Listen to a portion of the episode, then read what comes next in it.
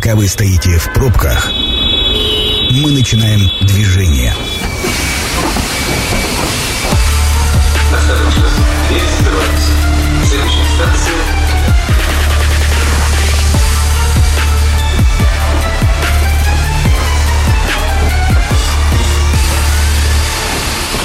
Метро. Главные темы Красноярска. Добрый вечер, программа «Метро», Сергей Васильев у микрофона. Э, Сегодня у нас э, речь пойдет об автомобилях, об автомобильном рынке в Красноярске, ну, в Красноярске, наверное, в меньшей степени, в России э, в целом. Чего, когда, чего нам ждать от этой истории? И чего с запчастями происходит, что там у нас, ОСАГО, не ОСАГО, вот все вот эти моменты будем разбирать. Сегодня в гостях у меня Станислав Савчук, юрист, председатель Краевого общества защиты прав автовладельцев. Станислав, добрый вечер. Добрый вечер. Да, добрый вечер, Станислав. И э, на связи у нас э, должен появиться, да, появился уже э, Сергей Асланян, журналист, автомобильный эксперт из Москвы. Сергей, добрый вечер, вы с нами? Да, добрый вечер, я с вами. Ой, прекрасно. Давайте тогда вот с вас, собственно говоря, и начнем. А, ну вот, э, смотрите, откатим историю чуть-чуть назад. Понятно, что ну, сегодняшняя ситуация, она ясна. Почему там с автомобилями все плохо, да, потому что поуходили дилеры. Но вот если посмотреть на ситуацию в целом, то вообще-то падение э, продаж началось еще в 2021 году. Вот с чем это было связано? И а, если расценивать мировой рынок и наш рынок, сравнивать э, по текущему моменту, как вообще обстоят дела? Хватает ли, я имею в виду, вот э, там же с микроэлектроникой, там с микрочипами были проблемы, э, пандемия, все вот эти факторы, как повлияли вообще на ситуацию? Вот та ситуация, в которой оказались мы сейчас, она, конечно, имела целых два года предварительной разминки, когда по всему земному шару начинались проблемы именно из-за пандемии, потому что целые страны закрывались, ну, условно говоря, никому не интересный, но, тем не менее, реально существующий рынок Индии показал падение 100%, потому что там было запрещено вообще приходить в общественные места, в частности, дилерские шоурумы, поэтому в течение года не было никаких продаж.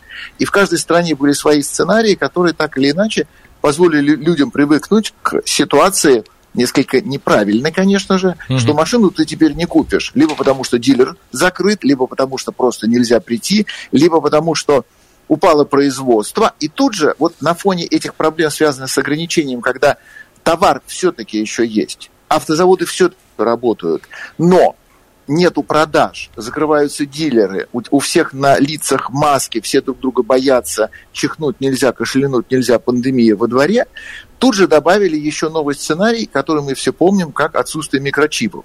Угу. При том, что за время пандемии ни один завод микрочипов не закрылся, Микрочипы делают по всему земному шару, то есть их делают в Европе, их делают в Азии, их делают в Америке, их делают даже в Африке.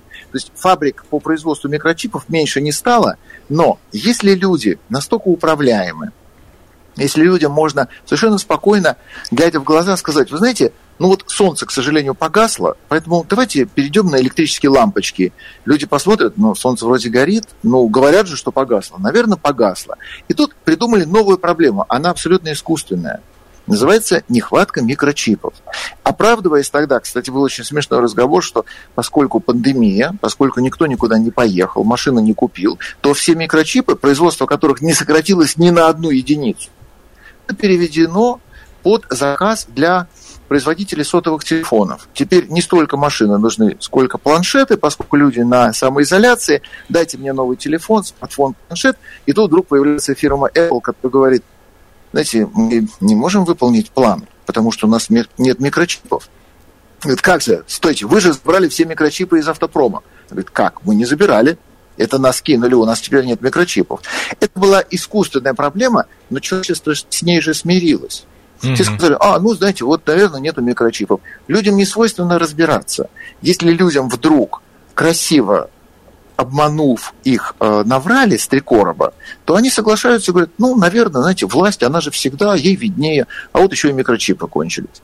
В нашей стране, конечно, сценарий пошел по новому пути, потому что в связи с последними событиями нас покинули сначала заводы, то есть производители иномарок, угу от нас ушли поставщики, а у нас все-таки автомобильная промышленность, она импортозависимая невероятно.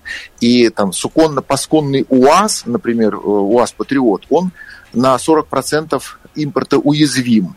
Да если, на если не больше. авто- Если не Ну, больше. даже. официально, официально это 40, хотя на самом деле, конечно, за- уходит за 60. Мгм. И даже АвтоВАЗ, и даже Нива, которая тоже суконно-пасконная, делается из единого бревна, при помощи лыка, без единого гвоздя. И то Нива имеет цилиндропоршневую группу американской фирмы Federal Mogul.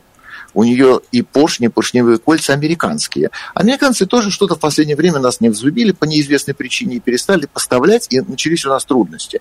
Не говоря уже про знаменитые блоки АБС, про всякие то же самое электронная начинка Эра и прочую управляющую топливную аппаратуру, без которой система впрыска тоже не работает.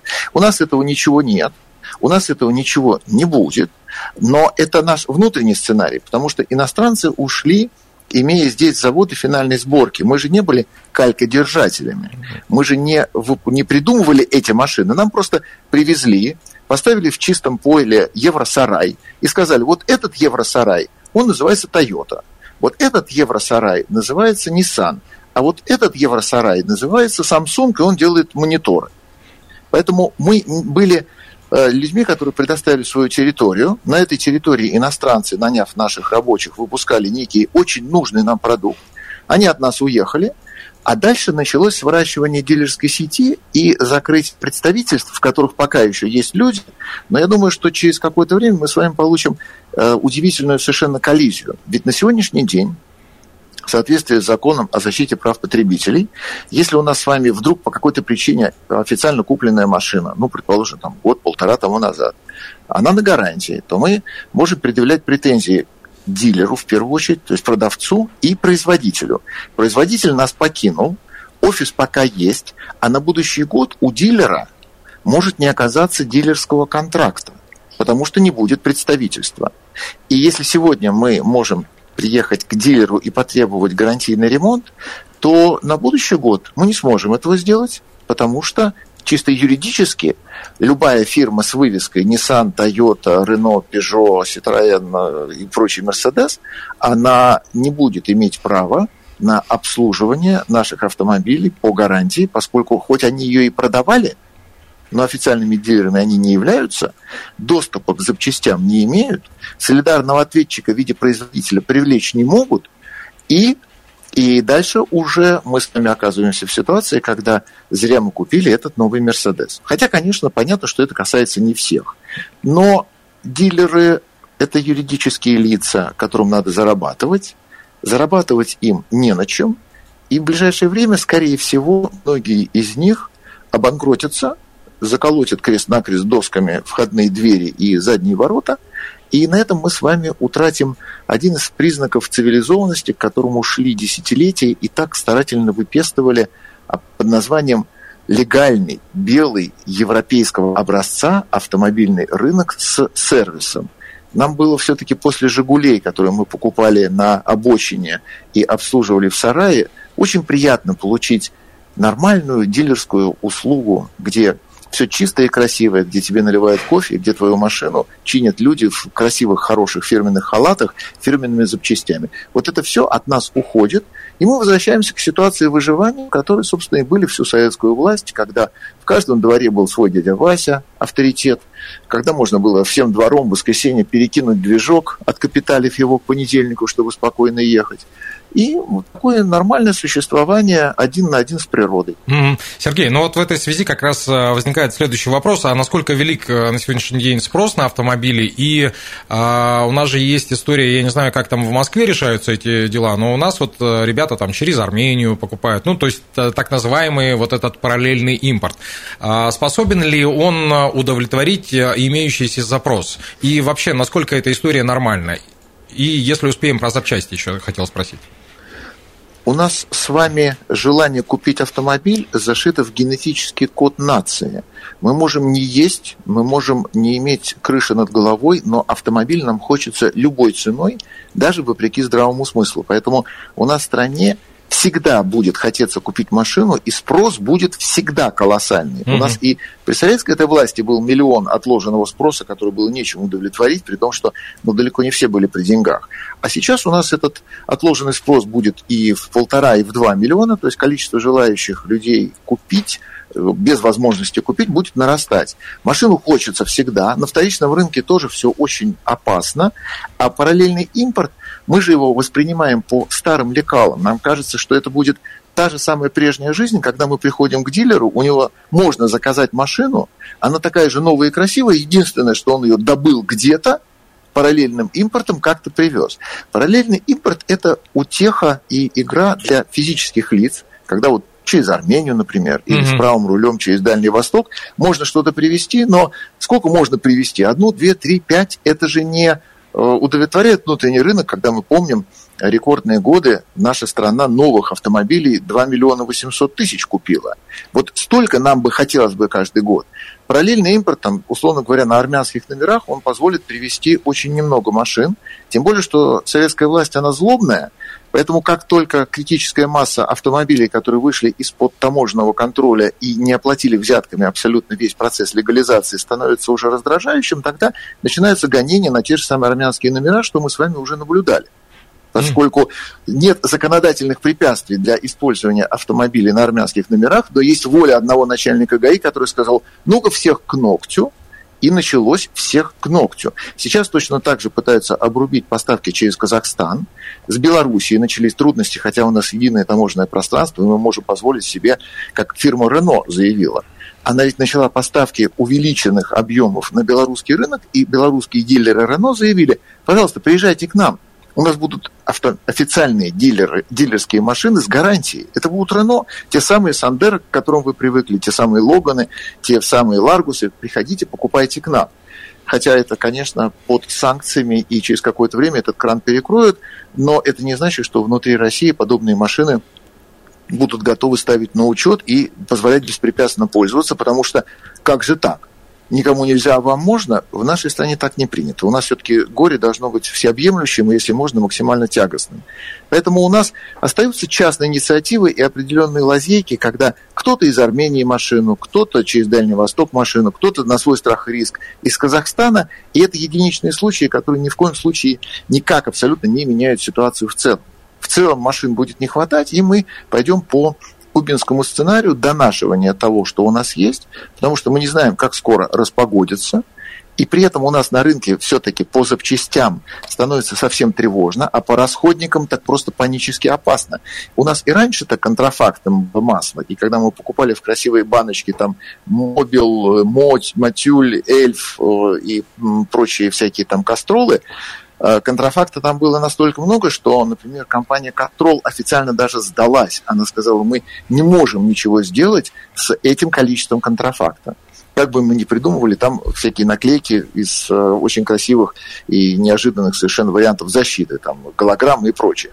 Не в состоянии мы с этим еще делать. Это было в те времена, когда в нашей стране был контроль и был запрещен параллельный серый импорт. Сейчас он разрешен, Нету никаких оснований верить, что это будет качественный товар, поэтому мы через какое-то время свои машины уничтожим на плохом масле, на поддельных фильтрах масляных, ну и заодно начнем попадать в аварии, потому что у нас будут плохие контрафактные колодки, у нас будут там диски сцепления, амортизаторы, а через какое-то время еще и шины из Китая, очень похожие на настоящие. И ухудшение вот этого технического здоровья автомобиля, оно неизбежно, потому как рынок-то теперь никем не контролируется. Кто что привез, тот, кто и продает, причем у нас, поскольку можно теперь без э, разрешения правообладателя, никто через какое-то время не сможет уже всерьез отличить подделку от оригинала, и никому это будет не нужно, кроме потребителя. Но интерес потребителя у нас не рассматривается. Поэтому кубинский вариант закончится у нас быстро. Мы какое-то время еще поездим на тех машинах, которые у нас есть, а потом мы неизбежно с этой техникой расстанемся, потому что ее будет нечем починить, а то, что мы залили в виде масла, взяло и почему-то оказалось не маслом, прикончив мотор. Ну, то есть перспектива-то какая? Что, пересаживаемся на гужевой транспорт? Чего делаем-то в результате? Если мы пытаемся сохранить прежнюю картинку абсолютно мирной жизни, когда вот тут новый айфончик вроде как выходит, надо бы купить, пора на весну новую машину себе посмотреть, а жене вот на зиму шубку, то мы, конечно, будем жестоко разочарованы, потому что прежней жизни уже не будет. На что именно пересаживаться? Нищие во все времена ездили на велосипедах. А, Все-таки лошадка, она требует овса, овса не будет.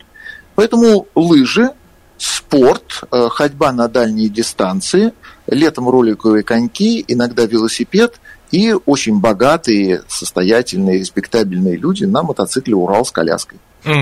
Сергей, спасибо за э, такой подробный комментарий. Да, Сергей Асланян, журналист, автомобильный эксперт из Москвы, был у нас э, на связи со студией.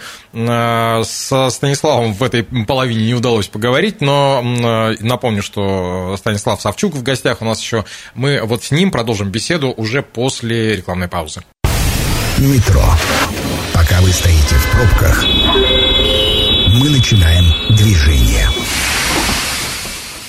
Итак, возвращаемся в программу «Метро». Сергей Васильев по-прежнему у микрофона. Э, вот сейчас мы один на один остались э, со Станиславом Савчуком, юристом, председателем э, Краевого общества защиты прав автовладельцев. Станислав, еще раз добрый вечер. Да, Добрый вечер. Сейчас будет ваш звездный час. Значит, сегодня мы говорим про перспективы автомобильного рынка. Если в первой части мы говорили о, о рынок в целом, в общем, то сейчас будем говорить о юридических аспектах. И, как это ни странно, давайте начнем как раз с, со схемы параллельного импорта импорта.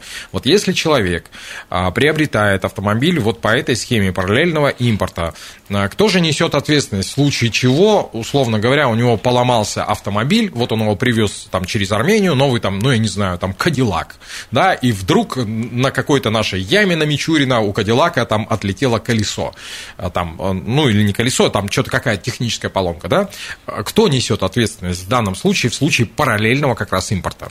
Если мы говорим о приобретении у физического лица, да, то есть ваш знакомый говорит, я вам привезу автомобиль там из какой-то страны, Volkswagen, там из Китая, либо угу. из каких-то европейских стран, с Америки, а, через какую-то другую страну, третью, да.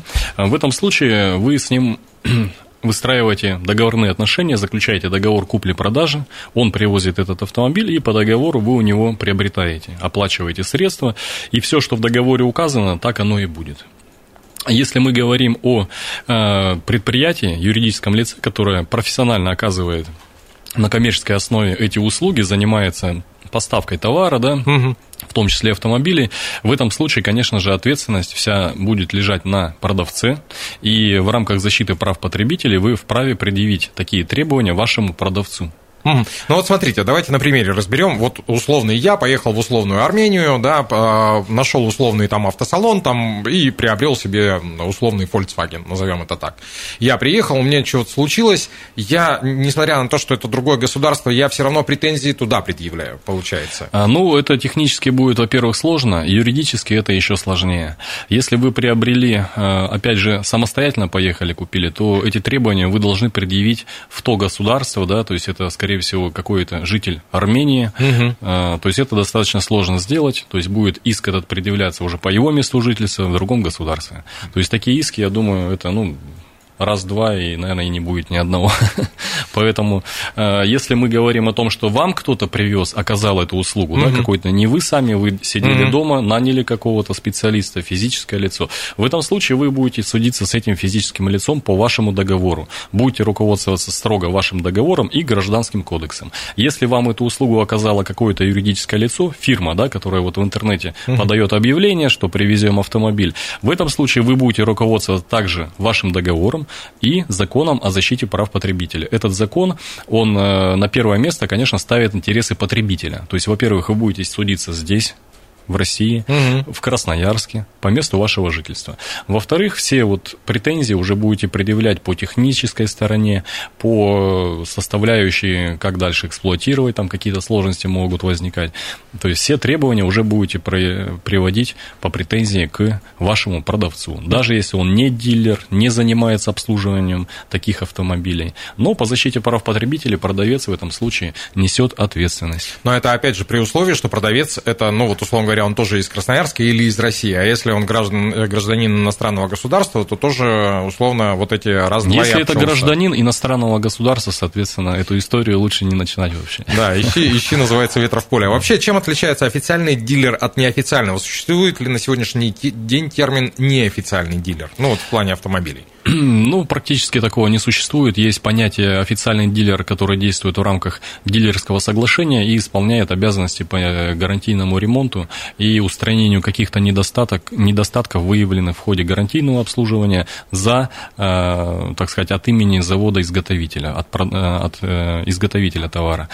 Если мы говорим, что в настоящее время дилер закрылся, ушел, то в этом случае все равно остается юридическое лицо, то есть расторгнуто фактически соглашение дилерское, но э, сам дилер не ушел. То есть он просто перестал быть дилером, но он остается юридически продавцом, потому что автомобиль вы покупаете у ООО такого-то, да? Угу. Это, как правило, ну, местная, наверное, фирма, там, либо российская фирма. И в этом случае все претензии по гарантии, которые а, установил завод-изготовитель, допустим, три года, да, в среднем по а, автомобилям три года.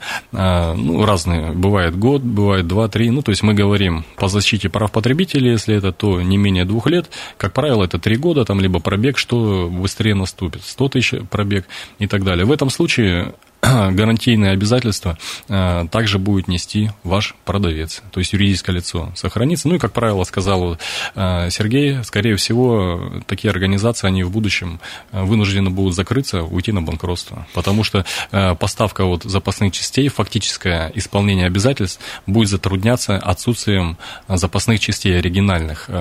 Покупатель вправе требовать от продавца именно официаль, официальных да, деталей оригинальных оригинальных.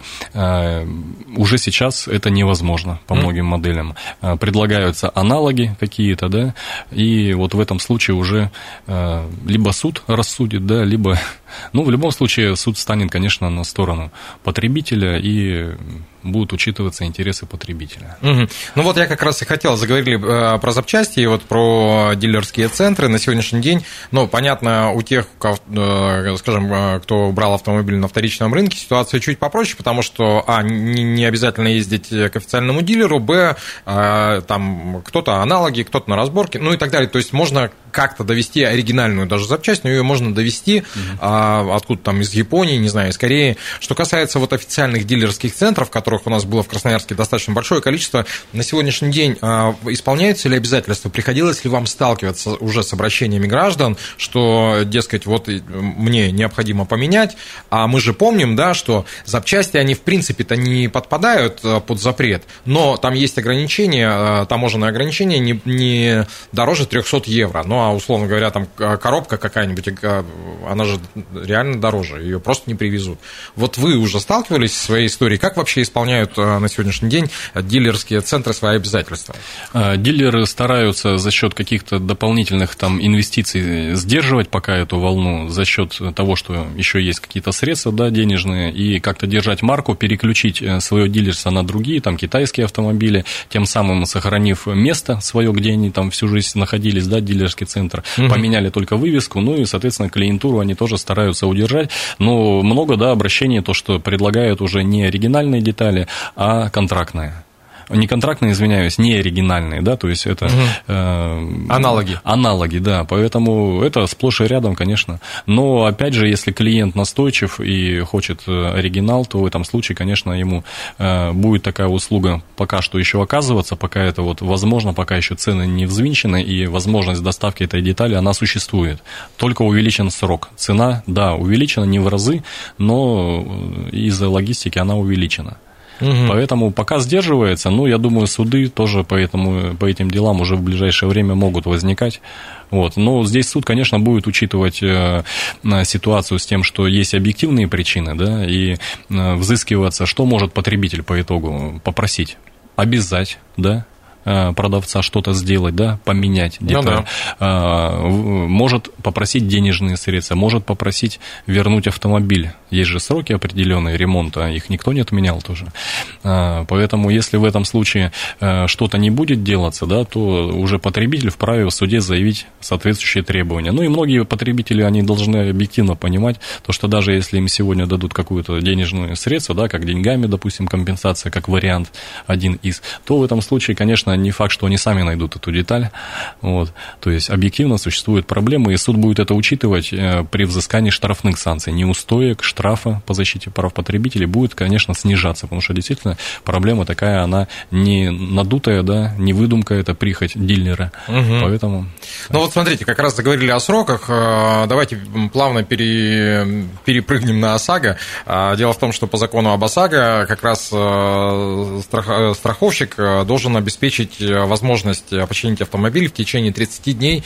А как он сейчас может обеспечить, коль скоро деталь там или агрегатный узел какой-то движется гораздо дольше, да, если это страховой случай. А, и насколько я понимаю, сейчас многие страховщики переходят к системе ну, типа попытки компенсации в, финансами, но при этом иной раз даже без согласования с клиентом, ну, поскольку изначально это же должно быть обоюдное согласие, да, Прав, прав я или нет? А, ОСАГО тут чуть-чуть маленько проще, чем э, с гарантийными дилерскими автомобилями, где четко прописана формулировка оригинальность детали. Угу. В ОСАГО такое слово отсутствует. Оригинальная а, вот деталь. Есть слово новое. То есть, ну, как у нас Верховный суд говорит, оригинальное не есть э, качественное. Новое должно быть качественным. Соответственно, э, по ОСАГО широкая практика и на деле, и в судах э, это применение аналогов, да, то есть это может быть Корея, может быть там Сингапур, ну, какие страны угу. что выпускают. Главное, чтобы эта деталь была новая. Вот этого добра хватает, поэтому здесь э, страховщик э, волен, так сказать, и автосервисы, которые по направлению от страховых компаний по ОСАГО работают, они вправе применять по единой методике, да, по закону э, об ОСАГО, они вправе применять новые, не вправе, а обязаны применять новые и вправе применять э, аналоги. Угу. И потребитель не может заставить, да. Если мы говорим про гарантийный автомобиль в течение там, э, гарантийного срока, да, в этом случае э, потребитель вправе потребовать от страховой компании ремонт именно у дилера.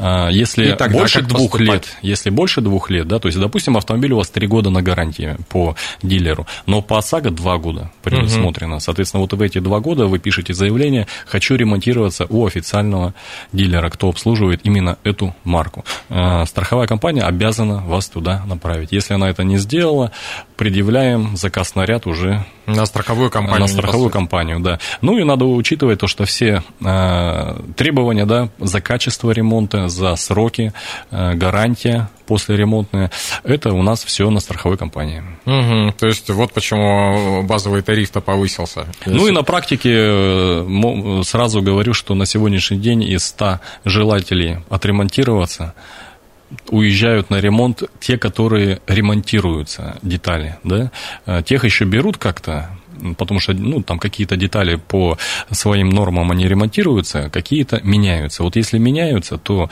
такие машины, как правило, э, меньше берут, потому что деталь нужно где-то покупать. Угу. А в этом случае, вот если направляем на ремонт автомобиль, то в этом случае вся сумма ложится на страховую компанию. То есть она без износа, то есть человек ничего не доплачивает. Отдал и забрал автомобиль с новыми деталями. Если же мы получаем деньгами, в этом случае только по вашему соглашению, если вы согласны деньгами, сумма вас устраивает, она идет с учетом износа, то есть чуть меньше. Угу. Ну, я вот сегодня, пока готовился к эфиру, как раз а, не раз и не два сталкивался там на форумах, полистал, что а, люди сталкиваются с проблемой, страх, э, страховая компания без обоюдного согласия просто перечисляет деньги, вроде как по, по их там прайсу, вот эта деталь стоит столько, вот это стоит столько, вот это стоит столько. В данной э, ситуации, насколько я понимаю, страховая компания не права, э, последовательность действий ну, того или иного гражданина. Чего ему делать-то? Ну, то есть, вот у него а, встряпался, да, вот у него там 100 тысяч упало, там, условно говоря, на, как, на, на его счет, но он прекрасно понимает, что в нынешних условиях, во-первых, он согласия не давал, а во-вторых, он не уложится в эти 100 тысяч. А, схема работы следующая. Потребителя, да, то есть потребитель обращается, потерпевший, так сказать, в свою страховую компанию, если он не застрахован, к виновнику обращается, и в этом случае э, я советую сегодня, вот, ну и давненько уже советовал, последнее время, да, как, э, мы наблюдаем несоответствие выплачиваемой суммы, то, что считает страховая компания, и фактически потом которые, э, затраты, которые будут понесены. Мы советуем писать заявление прямо на отдельном листе от денежных средств, от выплаты денежных средств отказываюсь, прошу выдать направление на ремонт. В этом случае у вас есть волеизъявление на ремонт. Угу. И если страховая компания забирает вас на ремонт, то радуйтесь, вы ничего не доплачиваете и э, получаете автомобиль уже отремонтированный. Если же вы соглашаетесь на какую-то сумму, то страховая компания вызванивает вас да, и предлагает подписать соглашение ну, на определенных условиях. Как правило, там внимательно читайте, э, сумма это вас устраивает, претензий вы больше никаких не будете иметь. При появлении скрытых дефектов каких-то, если потом что-то возникнет, вы тоже уже от всего отказываетесь. Поэтому при подписании такого документа э, что-то еще дополучить вы уже не сможете.